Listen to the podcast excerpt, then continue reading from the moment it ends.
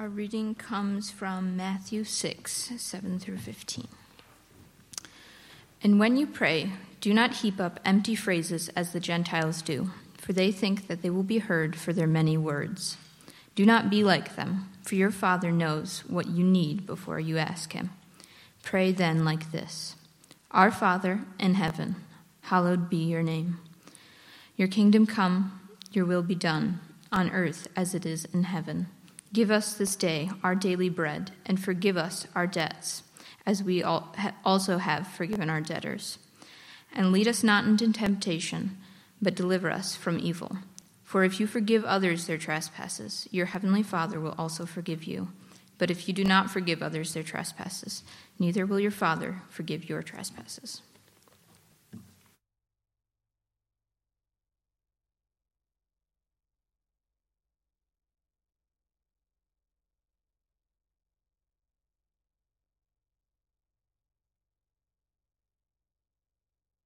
Pray.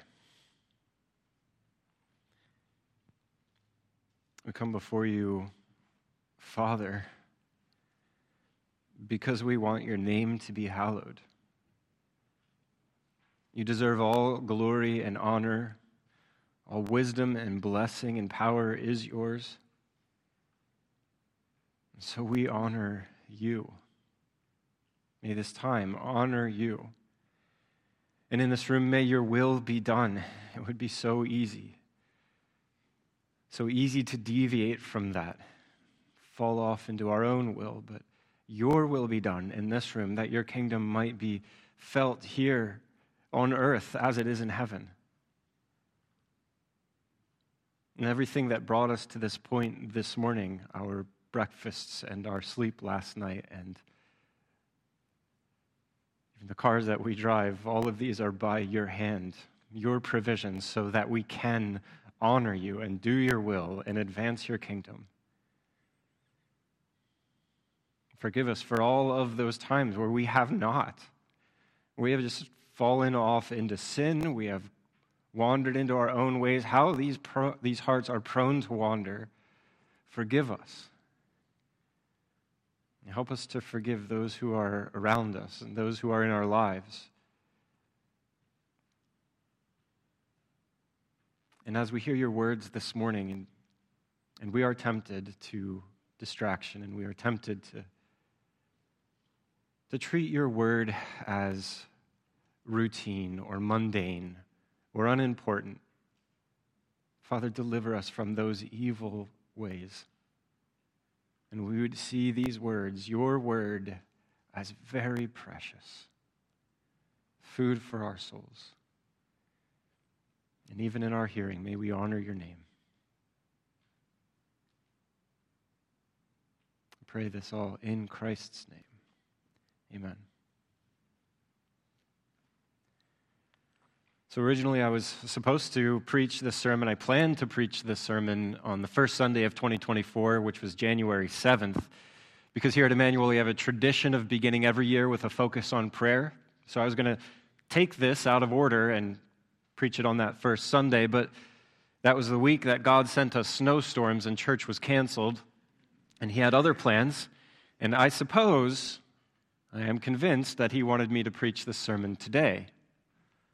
And for everybody here to hear this sermon, this specific conglomeration of people to hear this sermon, I don't know why exactly. And so today we focus on prayer.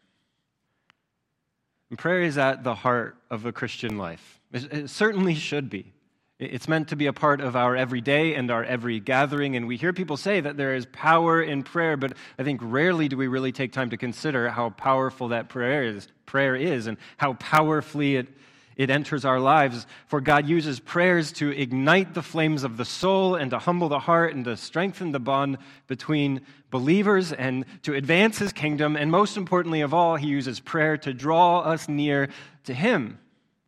These are glorious things that happen through prayer. It is so powerful and so easy to neglect. I think if we want to know what it is to have joy in God, if we, if we want to be a people who are on fire for Christ, and if we do indeed want to see his kingdom advance beyond these walls, if we well, we need to be a people of prayer. Like if we if what we are going to build together is to be of the Lord, then it needs to first be wrought in prayer.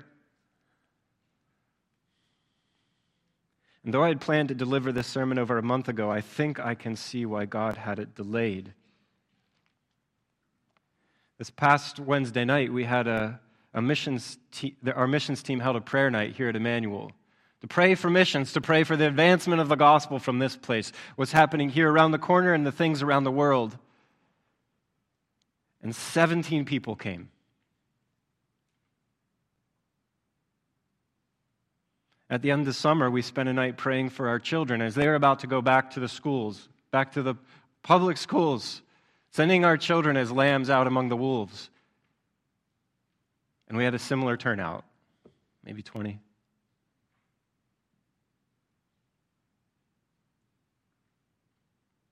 We spend a good amount of time praying during Sunday evening services. It's an integral part of what those services are about.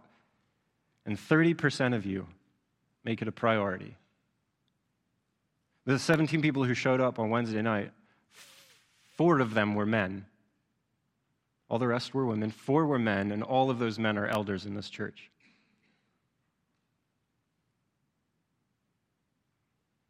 We desire to be a people of prayer. I, I hear people say it, and yet when I look at the evidence, I wonder. Like, I love the people of this church. Because I love you, I love this church. Sometimes shepherds have to ha- say hard things. Are there really so few in this church that understand the power of prayer?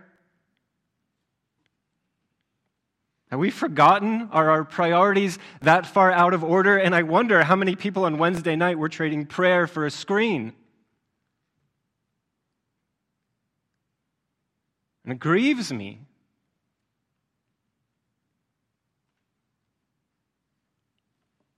And I know that that's firm. And I know how often I fail to come to the Lord in prayer. I know how easy it is to forget and to get distracted and to, and to choose things that just feel more practical because prayer does not feel practical. I know I'm not the man of prayer that I want to be. That's one reason that I took an extra day on my vacation with the encouragement of my wife to just spend a day in solitude and in prayer. And it was a marvelous day. Sadly, it's too infrequent. But we are to be a people of prayer, all of us.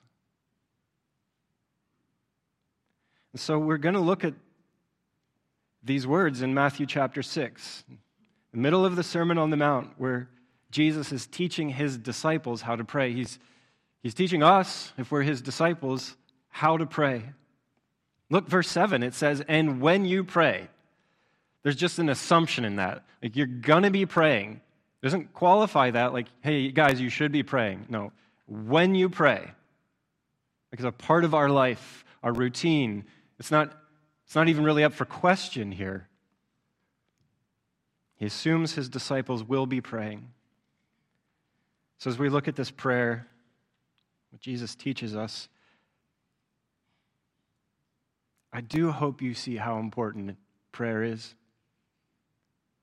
Integral, it needs to be in our lives. And then at the end of this message, we're going to do something a little bit unusual. Buckle up.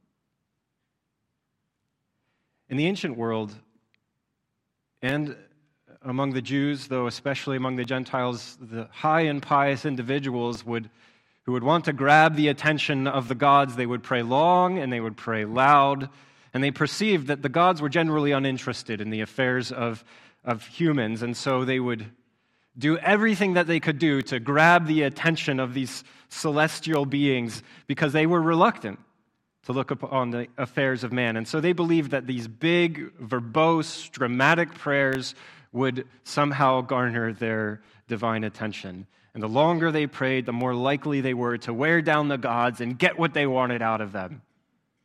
The Jewish Talmud even speaks of the most religious people praying for nine hours a day in this manner. You imagine?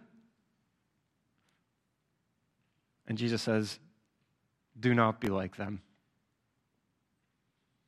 Verse 7 And when you pray, do not heap up empty phrases as the Gentiles do, for they think that they will be heard with their many words.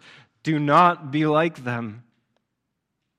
For your Father knows what you need before you ask Him. So Jesus is not prohibiting you from using big words. Go ahead, throw some big words in there.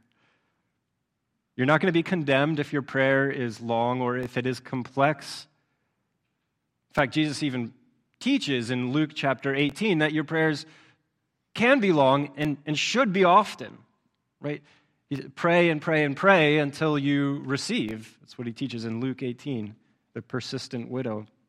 And if you think that you need to do such things in order for God to hear you, then you misunderstand God. No, add all the words and, and all the gesticulations that you like, and God isn't going to hear you any better for them. The point that, that Jesus makes is that God does not require these big, dramatic, verbose things. And he's not moved more by them than he is a simple, quiet prayer. The point is no matter how you pray, if you pray in earnest, God hears you. Which is totally counterintuitive to the ancient world who thought that the, that gods didn't care about us. And Jesus says he does. He even knows what you need before you pray it.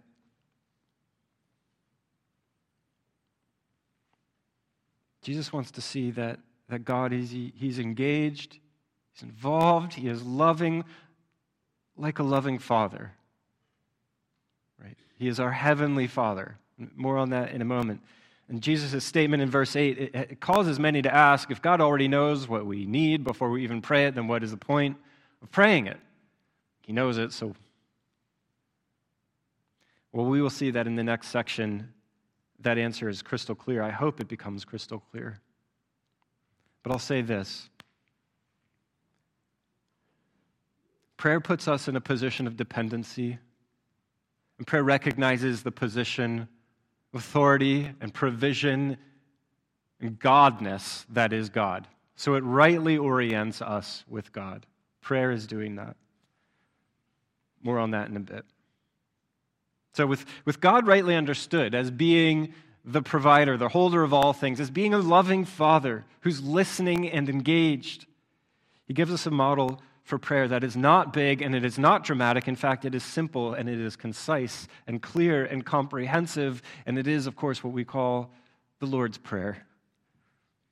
Look again at it. We've heard it now three times. Pray then like this Our Father in heaven Hallowed be your name. Your kingdom come, your will be done on earth as it is in heaven. Give us this day our daily bread, and forgive us our debts, as we also have forgiven our debtors. And lead us not into temptation, but deliver us from evil. Once again, I remind you, he's delivering this in the Sermon on the Mount, which he is he's speaking to his disciples. A few sentences, sentences before, he gives his disciples this pattern of prayer, and he says, When you pray, go into your room and shut the door and pray to your Father who is in secret. It's like go behind quiet doors, go by yourself, go where nobody sees you and pray there. And yet, the Lord's Prayer, which I just read, starts with the word our. Our Father. And see, the whole prayer is wrapped in plural pronouns our Father, our food, our temptations. So, though the Lord's Prayer can certainly be used for personal devotion and in that secret place, in that closed closet, it's also meant to be prayed in community. It's meant to be done in our, in our midst, together, the community of the church. And so these words are sacred, not just for you personally, but for us together, us collectively. And yet, they're sacred words, but it doesn't mean that we're supposed to repeat these words verbatim, as we see in some other iterations of the church. These are not some immutable words of a religious rite. Though, if you want, you can use the exact words. Truly, Jesus is giving us a pattern that is to be followed, and it's flexible enough for every situation in your life. And in fact, Jesus, in a very different context, Jesus takes these words in the prayer and then he changes them to fit that different context. And you can find that in Luke chapter 11, verses 1 through 4, if you want. So, so it's like this when you talk to your Father who is in heaven, He's a good Father. He's a loving, listening, engaged father, and he doesn't need you to use specific, exact words when you speak to him. No, his attention is already yours. He doesn't need you to put on speeches or shows. He just wants to hear from you. He just wants to be near you because he is your father and he loves you.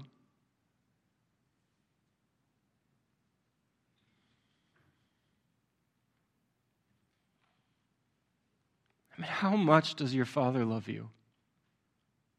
Can you measure it? Can you articulate it?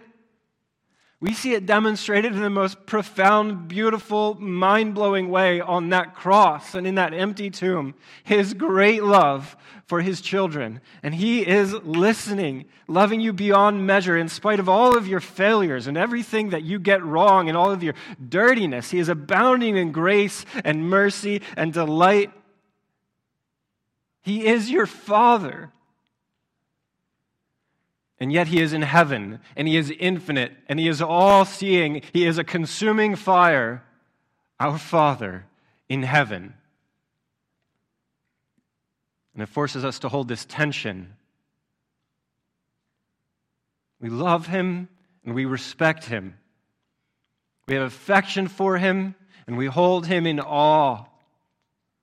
Our Father in heaven, hallowed be your name.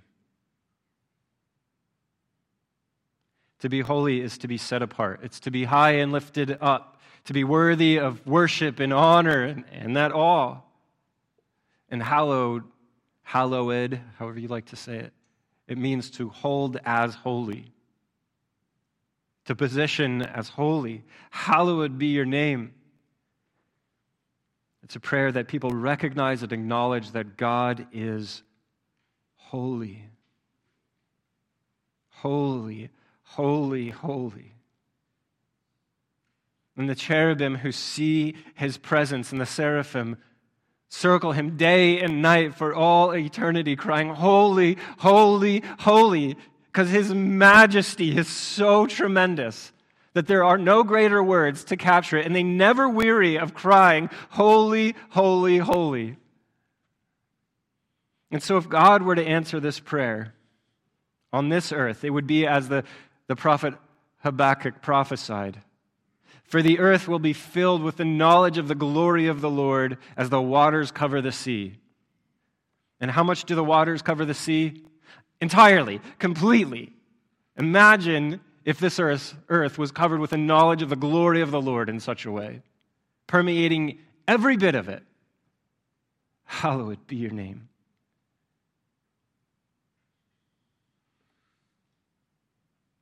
You know, if this prayer were answered, hallowed be your name, fully, then the entirety of the rest of this prayer is also answered. And yet, in an amazing way, when you pray the prayer, it's answered. Because aren't you hallowing his name? Even in saying, Hallowed be your name?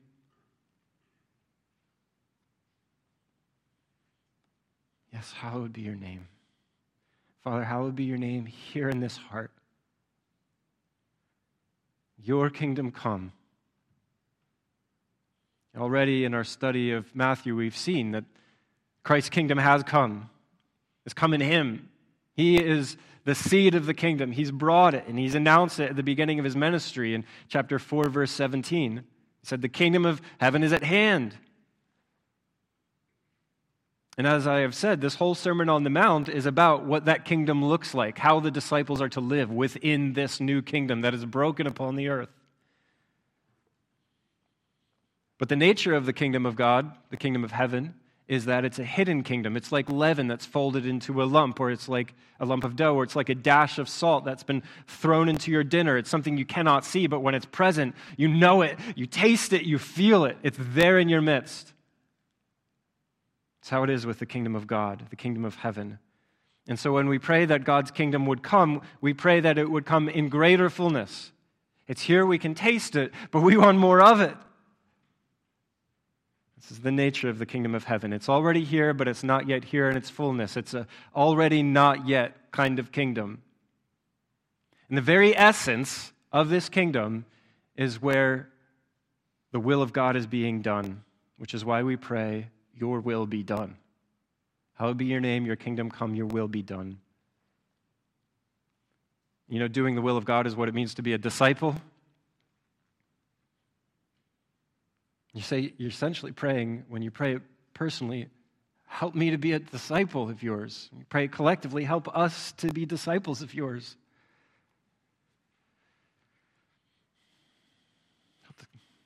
So as we pray, your will be done, we then must live. It's not like we pray it and then hope that in some ethereal sense it just sort of manifests around us, but we live it. We live to do the will of God. What we pray we must do, and in so doing, the prayer, again, it finds its partial answer. Of course, when we do pray it, we're often thinking uh, beyond ourselves. Yes, help me to do your will, but we also want it, his will to be done beyond us, like in this body, in this Mohawk Valley, in this nation, and so on. Or, as it says, on earth as it is in heaven. This is a beautiful prayer. It, because it's for right now, right in this moment, and it is also for the consummation of all things. So it's, it's so practical and present, and yet it's eschatological and enormous, this simple prayer. May God's will be done right now in this circumstance that I face May heaven come to this moment that I'm living in right here that feels like hell. And may God's will be done perfectly across this planet as it is in heaven.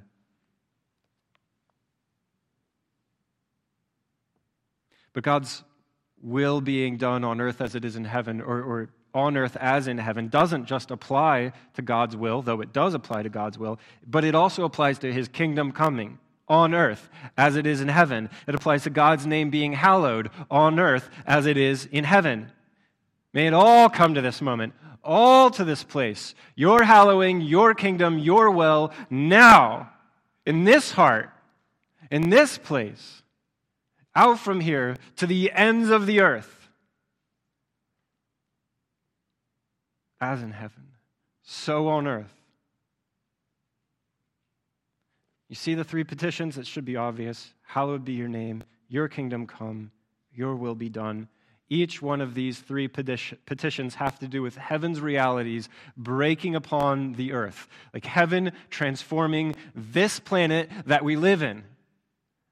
And, and, not some future planet, like this one will be destroyed and another one will come. No, God answers his prayers. This one, this one is where his will will be done and his kingdom will come and his name will be hallowed. Why else are we praying for it?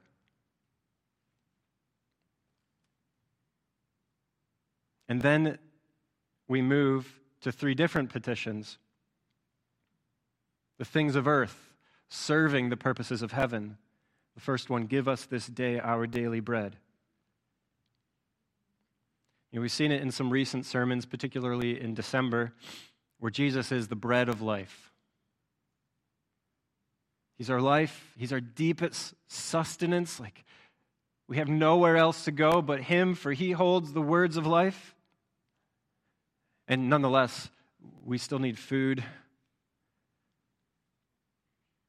We still need to eat. That's what Jesus is talking about here bread, actual doughy, baked bread. I think it's really amazing that Jesus and our Heavenly Father really take seriously our physical needs, concerned about your, your body and what sustains it. Jesus is going to speak a lot more on this in chapter later in chapter 6. We'll go there. But know that that's also a lot more than just bread.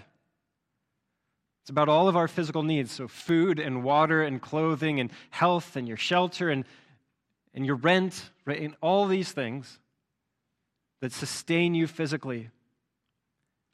So, no matter, how, know that no matter how hard you work, no matter what you can collect for yourself, no matter what you can purchase, praying that God would give us our daily bread is to acknowledge that it all comes from Him. It all comes from Him. Without Him, we have nothing. And in the most ultimate sense, nothing that we have has come from our own provision. You have nothing, nothing that you have provided for yourself. All from His hand. And we don't ask for our daily bread simply so, so that we're not hungry so that these cravings stop, so that we don't just have clothes that we like. It's not why we're asking. We ask for our daily bread so that we have the strength to do His will and to advance His kingdom and hallow His name. Like, God, give me health so that with that health I can glorify you. It's like we read in the Proverbs Feed me with the food that is needful for me lest I be full and deny you and say, Who is the Lord? Or lest I be poor and steal and profane the name of my God. So we ask God to meet our physical needs so that we can honor Him with our bodies, our voices, our obedience. You are not your own, you are bought with a price. So honor Him with everything that you are. It's why we ask for bread to sustain what we are in the hallowing of his name, in the advancing of his kingdom, in the doing of his will. Whether it's bread or housing or clothing or health or whatever, all for his glory, all for his name's sake. And similarly, forgive us our debts as we also have forgiven our debtors. And when you pray that prayer, it immediately indicates that you are a debtor. It acknowledges your, your sinful estate, that our sins, our pride, our selfishness, our lust, they are all offenses against this holy God. And these offenses, they violate his will, they exist in violation of his kingdom. And now we owe this great debt of such magnitude that you can never hope to repay it, that it will take all eternity to swallow it up, and even at the end of eternity, is there an end? So we must come to our God, our Father, who is ready to lavish mercy upon the humble and the lowly in heart. Father, forgive me. It says the Apostle John writes, If we say we have no sin, we deceive ourselves, and the truth is not us. But if we confess our sins, he is faithful and just to forgive our sins and to cleanse us from all unrighteousness. So, through this prayer, forgive us our debts as we also have forgiven our debtors. God is answering the prayer and removing from you your debts. He is forgiving you of your debts. He's separating you as far as the east is from the west from your sins. You know, though, it's not just your debts that are forgiven. He's forgiving the debtor, the person. I think it's easy to think of this in some mechanical or, or like an accounting sense where there's you, and here's a list of all of your debts, and God just strikes them off in forgiveness. Though it's true, it's not just mechanical or legal. He looks upon you who has incurred such debt, seeing all that debt, seeing all those terrible decisions and all those offenses. He looks at you, and his heart overflows with love for you. He abounds in love and steadfast mercy. He is slow to anger. And all of a sudden, that eternal waterfall of love is poured out on you. Son or daughter of God, and you are forgiveness, forgiven. He forgives to the utmost. And this forgiveness is meant necessarily to be reciprocal. Right? As we have been loved by God, so are we to love. As we have been forgiven, so are we to forgive. And Jesus' prayer assumes an attitude of love and forgiveness like that. Right? Um, he's going to go on to remove an assumption in verses 14 and 15, which we will get to soon. But it assumes this attitude of love and forgiveness within his disciples. More on that shortly. Jesus then prays, and, and lead us not in tempta- into temptation, but deliver us from evil. So, the first thing I have to say is that God doesn't tempt. That would be a misunderstanding of what Jesus says. Listen to what James writes Let no one say when he is tempted, I am being tempted by God. For God cannot tempt cannot be tempted with evil, and he himself tempts no one. But each person is tempted when he is lured and enticed by his own desire. Then desire, when it has conceived, gives birth to sin, and sin, when it is fully grown, brings forth death. So God does not tempt. Jesus is not saying otherwise, not implying something different. Rather, he's following that petition for forgiveness. This is a petition that God would protect us from sinning any further. Forgive us from what we have sinned in, protect us from falling into any further sin. Hold us back from being tempted as we are so prone to throw ourselves into those temptations. So it's like it's praying like this. God, keep me far from anything that would cause me to sin.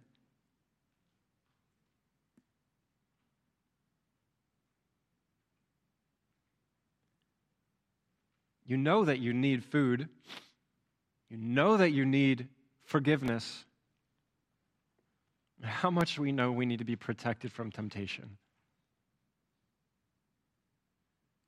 Temptation is right there all the time, ready to grab your heart, pull it away from God. Oh, protect me, God.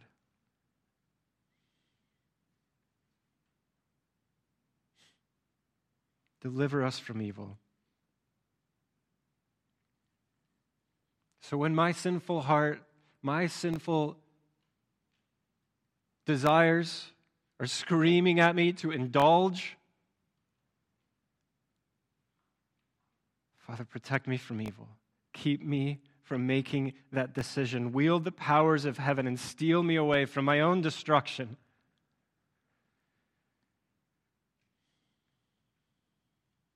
So we have a pattern of three and three.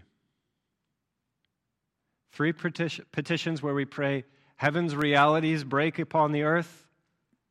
Three petitions where the things of earth may serve the purposes of heaven. Our food, our forgiveness, our deliverance, our lives, so that what is true in heaven may be true on earth. Hallowed be your name. All of them serve that ultimate end that the name of God would be hallowed.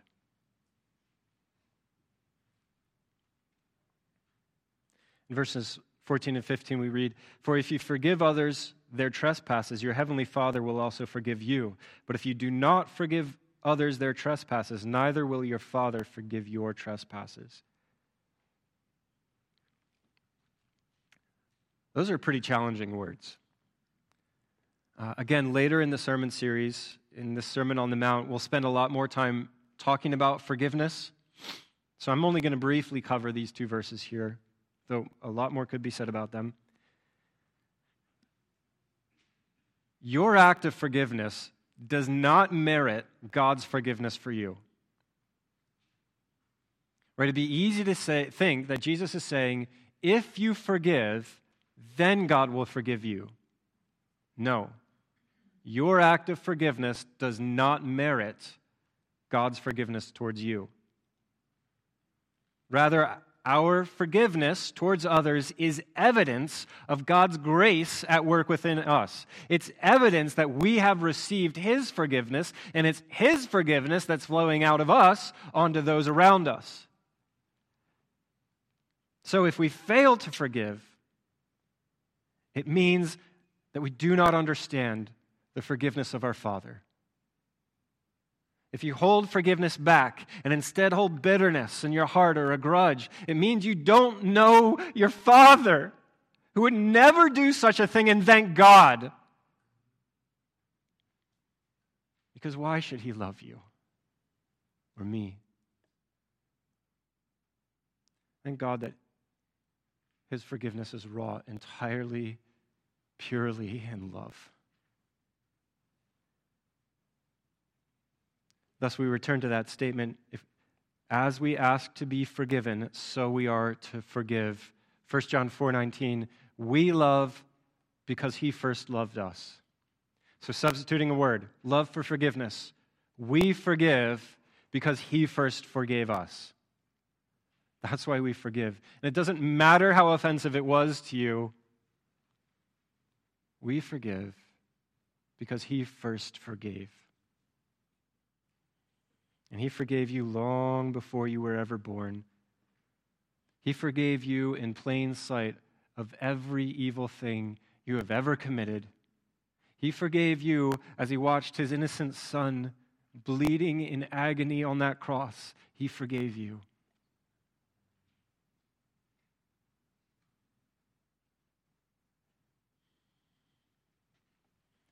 Jesus, even hanging there, says, Father, forgive them, for they know not what they do. Before that, he instituted the Lord's Supper, and at that Last Supper, he said, he, he took a cup. When he had given thanks, he gave it to his disciples, saying, Drink of it, all of you, for this is my blood of the covenant, which is poured out for many for what? For the forgiveness of sins. If you are an unforgiving person, have you ever tasted the blood of this covenant?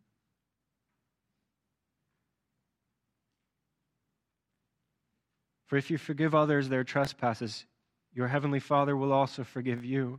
But if you do not forgive others their trespasses, neither will your Father forgive your trespasses. How great was our debt, and how great is the forgiveness. We cannot measure the price that was paid for forgiveness. How then can we withhold? How then can we withhold, miserable debtors though we are, from forgiving others? Our Father in heaven, hallowed be your name as we forgive others. Now, somewhere around this time, I would stop, I'd close this book, and pray. I'm not going to do that today. Instead, we're going to take the next 10 minutes and we're going to practice it. We definitely need practice. So, what I'd like to do is for you to grab four, five, six other people in this room from anywhere in this room and pray together. And I'm not going to give you any instructions or a focus. You've received, I think, amazing instruction from Christ Himself in this Sermon on the Mount. So take these next 10 minutes and just pray with these people in whatever direction that God leads you. I just ask one thing don't make it self focused. And then after those 10 minutes, a few members of the worship team are going to come up here and um, play a song for us entitled The Lord's Prayer. Um, and we'll close from there. So, gather some people. Let's pray.